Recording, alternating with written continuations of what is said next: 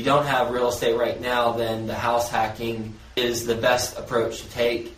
And um, if for whatever reason that doesn't work, then talk to some local investors in your area. Best ever listeners, you ready to take your online advertising into the big leagues? Are you ready to get more leads? Well, how about we do all this for free?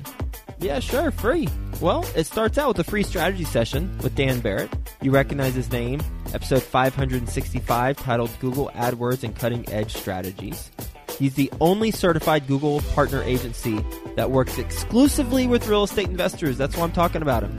And he's managed over a million dollars of client spend and scored an 80th percentile for or higher for best practice. Basically, he knows his stuff.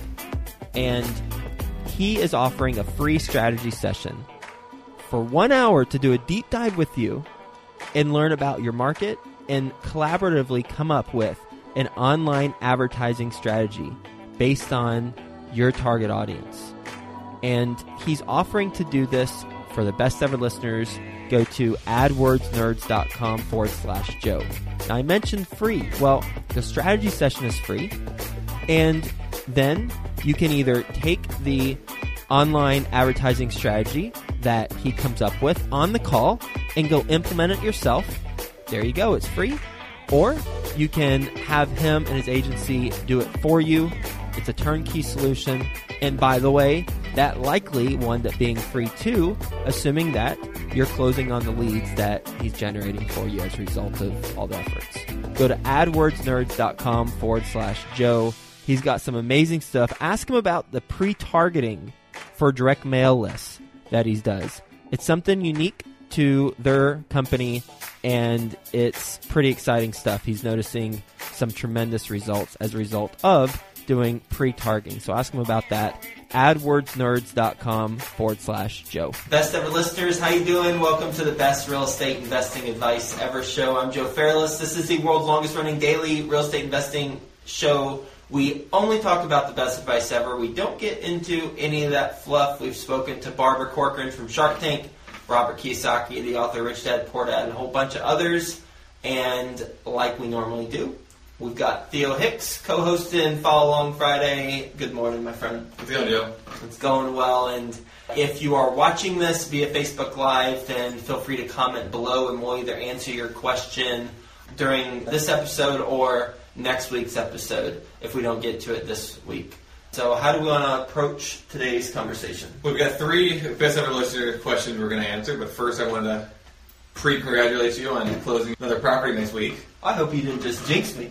well, I don't think I did. All right, I, I hope not. Yeah, yeah. So yes, we are closing a property in Fort Worth, Texas. Most likely next week, probably Thursday or Friday. We have technically until June 2nd to close, but we're closing a little bit early because we got all our ducks in a row. So more to come on that after it closes, but everything's looking good. And appreciate the pre-congratulations. No problem. Let's dive into questions. So, first question is from Darius. He said, I've been reading your book. So, Darius, thank you for reading the best ever book. And it has me very anxious in investing in real estate. My problem is that I'm 26 with no money saved, and I work a job that I'm not paid well at at all.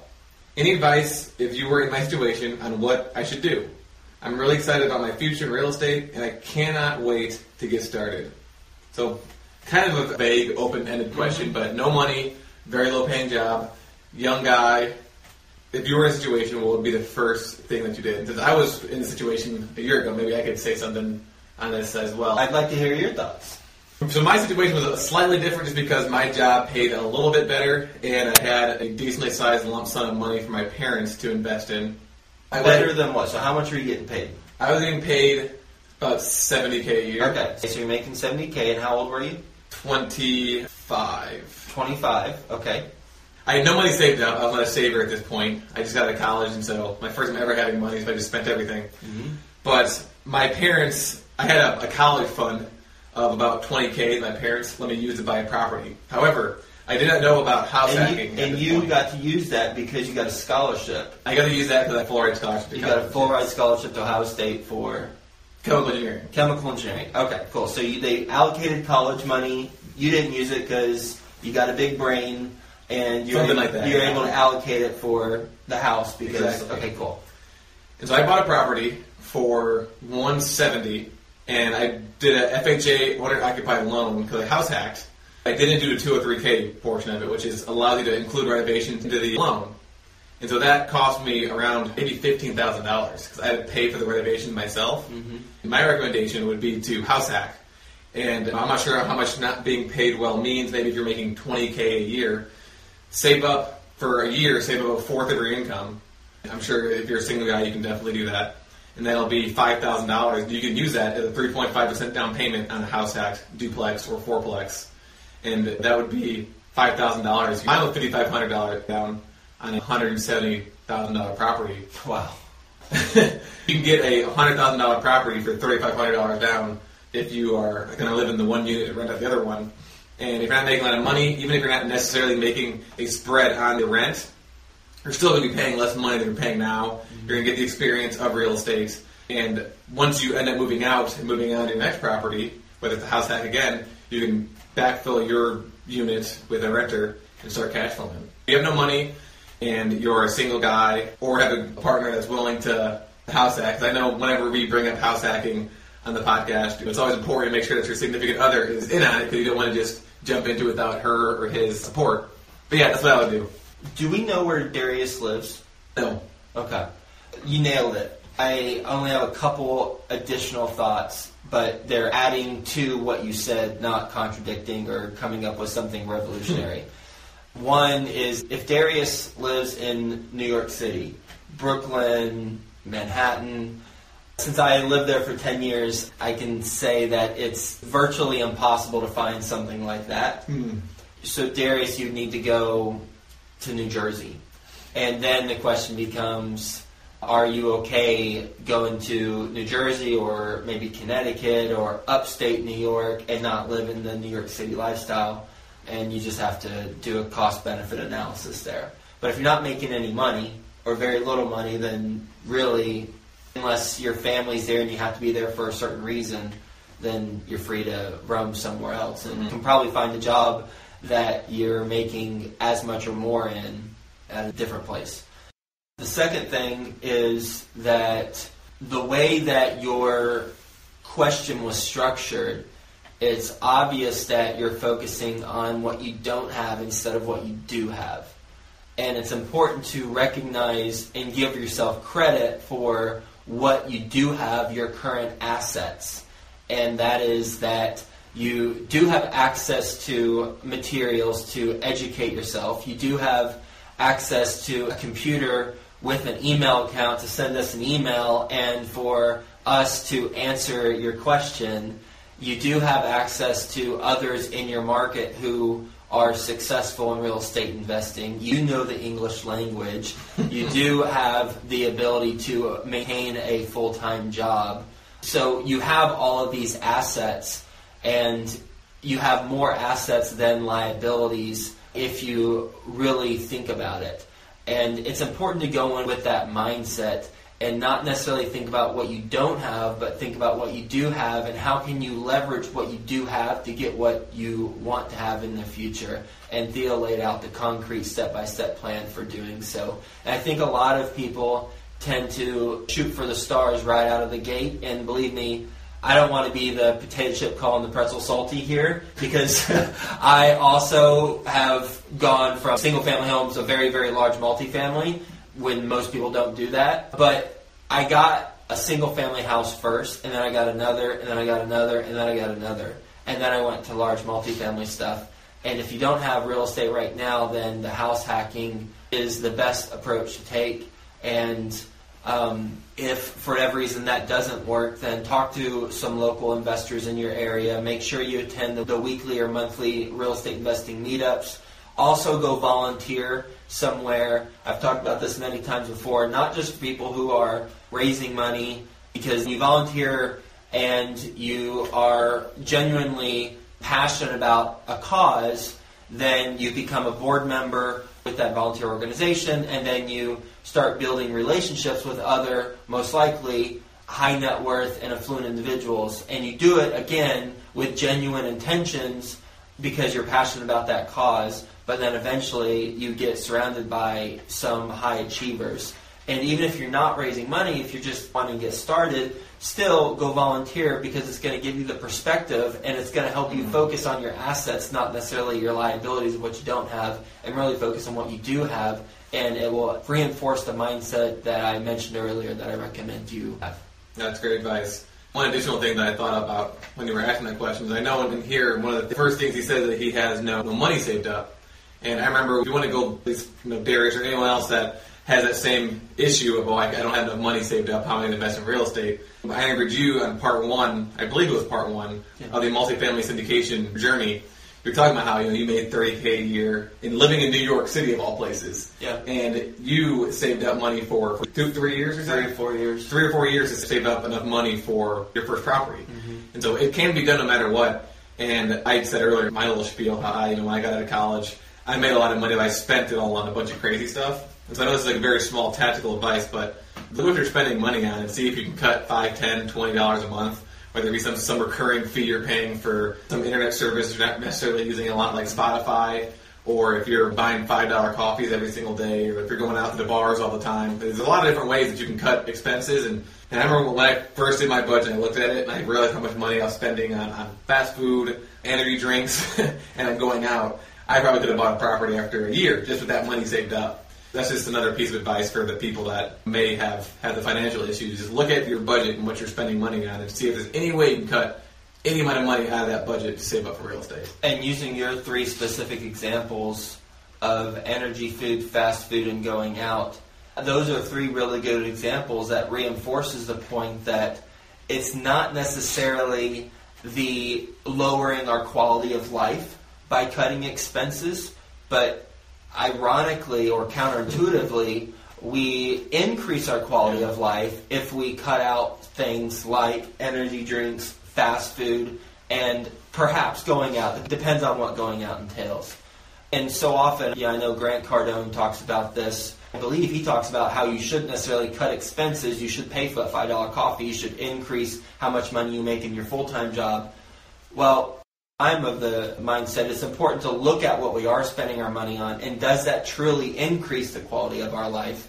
Because this is a great time, mm-hmm. Darius, to have some self reflection, not only setting you up for the long term financially, but to increase your quality of life along the way. Perhaps there are some things that you're spending money on that don't increase your quality of life, and should you replace them with other things that are less expensive, then that will increase your quality of life and you'll be able to save money along the way. For example, instead of fast food, you have more healthy choices of food where you cook or you have some other way of having food instead of going to Taco Bell or, or KFC or wherever.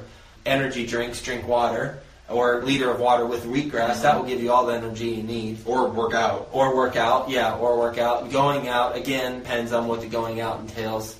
But that's also a thought that I recommend that you think about when you're going through this. I'm going to do exactly that. Look at my line item expenses and say, is this adding quality to my life or is this taking away? It's counterintuitive. You're spending a lot of money on, on certain things that if you actually stop spending money on, not only would you be saving more money, but also you wouldn't be having the energy drink hangover, the fast food hangover, or the actual going out hangover. Statistically, after you make fifty thousand dollars, you have zero percent of increasing your likelihood of happiness. Period. So let me rephrase that. I butchered that. So people who make zero to fifty thousand dollars, they are not as happy because they don't have the things that they need paid for or mm-hmm. accounted for: food, water, shelter, other things. But once you make fifty thousand dollars and you can go from fifty thousand to five million dollars, your level of happiness doesn't increase based on the amount of money you make after fifty thousand dollars, mm-hmm. and that's important to know. So if we're making more than fifty thousand, then if we're not happy, it's not a money thing. It's what do we focus on and what's important to us and how do we spend our time and how are we contributing and are we fulfilled thing. That's a scientific fact, and it's a huge insight to understand because you're going to save yourself a lot of time. Because if you're just chasing after money, you'll realize, based on that study, that it's not going to actually add to the quality of your life just specifically the dollar amount in your bank account going up. Now, depends on what you do with that money, but if you just are focusing on the money, yeah, you don't get happier. So that's a good insight. Good documentary to watch. We'll move on to the next one. It's Happy and Smiley Face on Netflix. Mhm.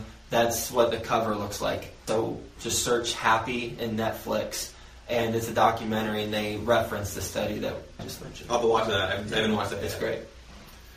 Okay, we got you covered, Darius. Next question is from Vic, and it is based off of, I believe he asked this question based on our conversation last week. Hey Joe, I thought the syndicator would also get monthly income based on the amount of ownership he has. So, for example, if I syndicated a deal and I put zero of my own money down on a 150 deal, my investor slash partner would put up all the down payment for the loan and the closing costs. And so Vic has no money in the deal whatsoever. His partner has all the money in the deal. Thus, he would be getting 70 or 80% of ownership, and I would get the remaining 30 or 20%, which means I also collect 30% to 20% monthly net income that the property produces. Isn't that the way it should be structured? I think this is based off of last week when we were, either last week or two weeks ago, when someone asked a question about how they had all the experience and they wanted to bring in a money partner.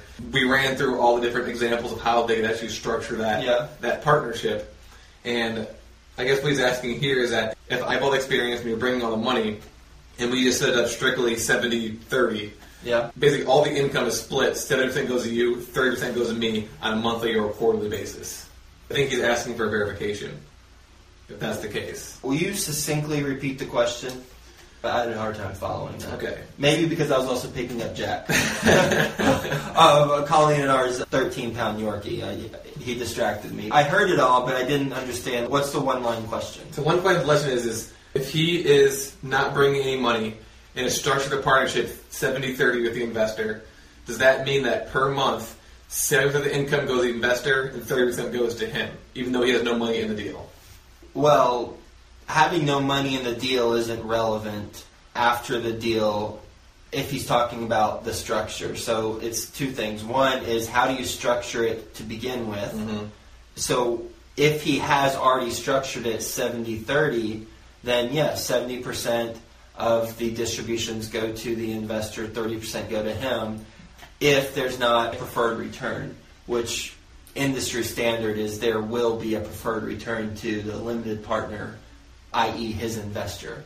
So if there's a preferred return, let's say 8%, then the first 8% of the cash flow distributions go to the limited partner, and then depending on how they have it set up, it's either the general partner gets caught up on the 30% that was already distributed, or it's just split 70 30 thereafter. Exactly. Okay. So I think he was just asking verification. Maybe he was confused at what we were talking about last week. At the end, Vic, you said that is this the way that it should be structured? And as we've talked about many times in this podcast, it kind of just depends on what you want to do and what your investor wants to do. Yeah, I have to think of a good analogy because I get this question a lot. We get this question a lot. How should I structure it with investors?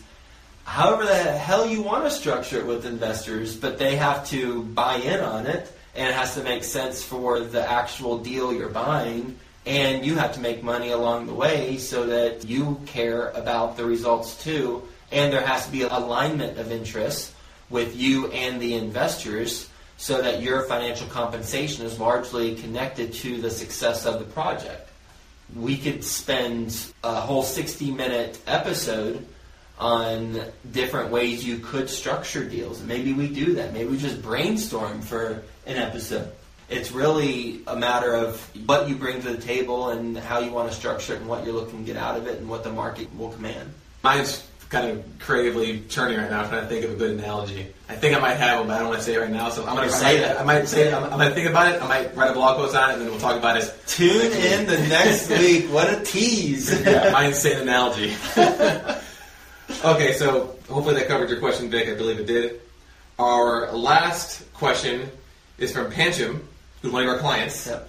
And I was having a conversation with him yesterday, and he had a very interesting question that I did not know the answer to, which I wanted to ask you. So essentially, they found a deal that they buy it currently is going to have a cash on cash return of 4%. So as is 4% cash on cash return. It's in a really, really good area. It's in an A area, and it has been updated since the 1980s, I believe. After putting in a certain amount of money per unit, they're going to be able to raise their rents such that the cash and cash return is now 14 or sorry 12% after improvements. So how do you approach a deal where when you're buying it the cash and cash return is way too low to pay back yourself or your investors, but after 6 months to a year of renovations it's conservatively cash and cash return of 12%. A couple things. One is I'd want to know what the word currently means when they say it's 4% cash on cash return. Because is that based on the seller's financials or is that based on Pancham's underwriting? If it's based on the seller's financials, then it might not be 4% because we've got to use our underwriting assumptions and how we'll operate it, not how they'll operate it. So that's number one. Number two is the 4% return. Well, if they have investors who are okay with a 4% return over the first couple years, then sounds like a great opportunity because if you can increase rents through renovations if the rents are below market. It goes back to what we were talking about earlier. It depends on your investors.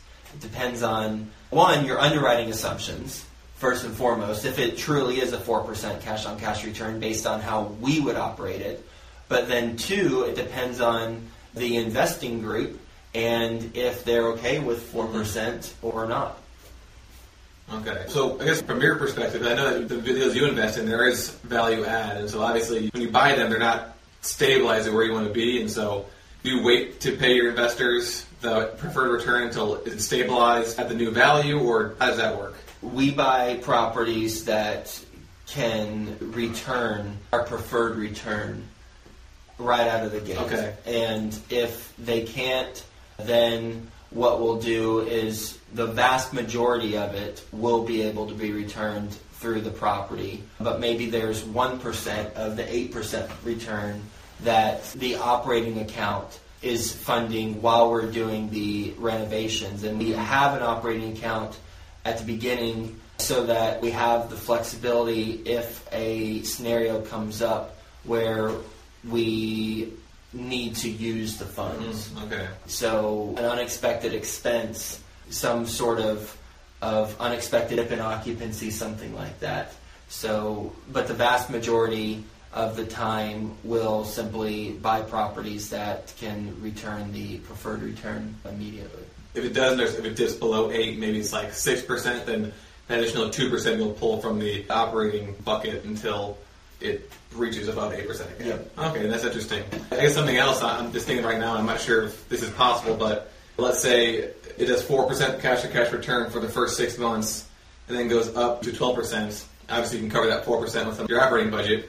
Could you also essentially have it so that it's four percent this month? Then we owe you that extra four percent the next month, and it kind of compounds Yeah, up and up. it, it accrues. Anytime, if you don't pay what is projected within your preferred return, let's say it's 8%, if you only pay 4% over the first year instead of 8 then that additional 4% is accrued to the next quarter or the next month, and it continues to be accrued until you catch up all the way until you sell the property. At that point, it would be returned, or if there's no profit there, then they would get all the money and you wouldn't get anything because the preferred return wasn't paid. Okay, makes sense. That covers Pancham's question, and I think the the analogy I'm going to create might help him as well here. So, Excellent. Well, that talk about a reason to tune in next week. Yes. That's for sure. Well, next week's going to be a big one for us, closing on apartment community in Fort Worth, Texas, and then this time next month ish, closing on another property, that one in Dallas, Texas. So a lot of action. Looking forward to that. Best of listeners, thanks for joining the conversation today. You can go read through the transcript of this episode at bestevershow.com. And if you haven't gotten the resources guide that we've put together, it's on apartment investing and you can receive it for free. Just email info, info at joefairless.com. And it's a resources guide of all these free resources and I think books too. So obviously those aren't free. You got to go on Amazon and buy the books or wherever you buy books. But it's a bunch of websites and podcasts and books and different economic development tools that you can go to and check out different market scenarios and statuses of where markets are at. So email info at joefairless.com and we'll get you that free resources guide.